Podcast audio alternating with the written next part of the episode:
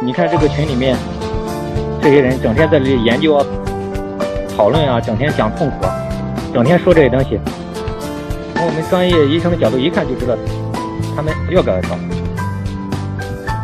告诉大家没有错的，就叫他们大胆用我说的这些方法，这样可以让大家早点走上正确轨道，好起来才有希望嘛。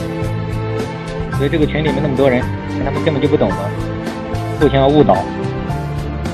青花金内不用服药，跟你讲实话，我这边治好的几乎所有的人，最终都是靠心理治疗治好。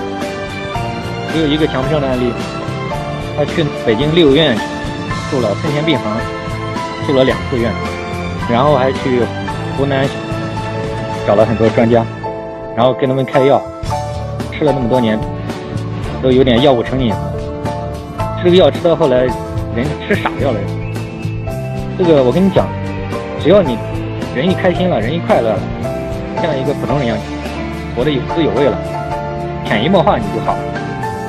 罗斯奈姆，我跟你们讲啊，一定要有信心，强迫症是可以好，但是呢，一定要始终要走在正确轨道，千万不要再受群里这些人的误导。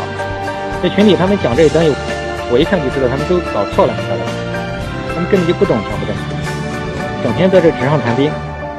你说那种康复者，谁会整天在这个群里面整天讨论这种无聊的东西啊？千万禁片，我是跟你们俩说啊，强迫症康复。它一定是，你说是不是可以通过多出去社交解决呢？这个我跟你说嘛，这个就是强迫症人容易犯的又一个误区。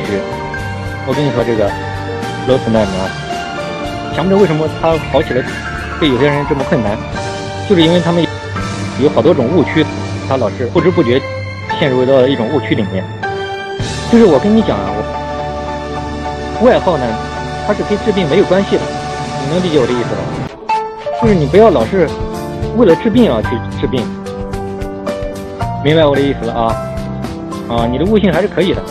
我跟你讲，基本上讲一个一个误区就可以。对，因为你刚才讲的那个话的意思呢，就好像就是为了治病啊去治病，其实就是做一些就是没有必要的一些什么社交什么东西，这个本身也是一种强化。我这样讲，罗斯奈姆，你听得懂吗？对，这是你强迫症的，这又一个误区。所以强迫症为什么大家好不了？它有太多的误区了。根据我的这个10几年的临床经验来看，就是因为它有好多误区，诱惑一样，你一不小心把它弄进去，所以说它就是反反复复就这个道理。罗斯奈姆，你的悟性在这里面算高的。凭什么说我会想到危险的东西会伤害自己和别人？是不是强迫思维？因为你刚才没进来听嘛，就是我告诉你，这个没有必要给自己扣什么帽子。